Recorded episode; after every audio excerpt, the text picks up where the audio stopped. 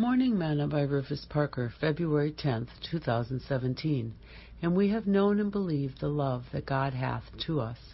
God is love, and he that dwelleth in love dwelleth in God, and God in him. Herein is our love made perfect, that we may have boldness in the day of judgment. Because as he is, so are we in this world. There is no fear in love, but perfect love casteth out fear, because fear hath torment. He that feareth is not made perfect in love. We love him because he first loved us. If any man say, I love God, and hateth his brother, he is a liar. For he that loveth not his brother whom he hath seen, how can he love God whom he hath not seen? And this commandment have we from him, that he who loveth God love his brother also. 1 John 4, verses 16 through 21. Today's morsel. In both the Gospel and the epistle that he wrote, the Apostle John seems to focus on one thing, and that is truth.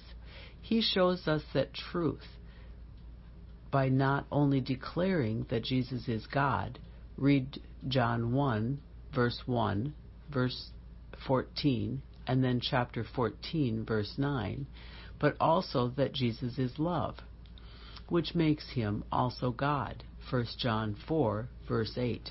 He said, for God so loved the world that he gave. John 3:16. John addresses perfect love, which is Christ. You see, many people say that they have perfect love, but perfect love only comes from God. And because of this love, there is no need to fear anyone or anything. Because ye are of God, little children, and have overcome them, because greater is he that is in you than he that is in the world. 1 John 4:4. If Christ be in you, then your love should be perfect love, too.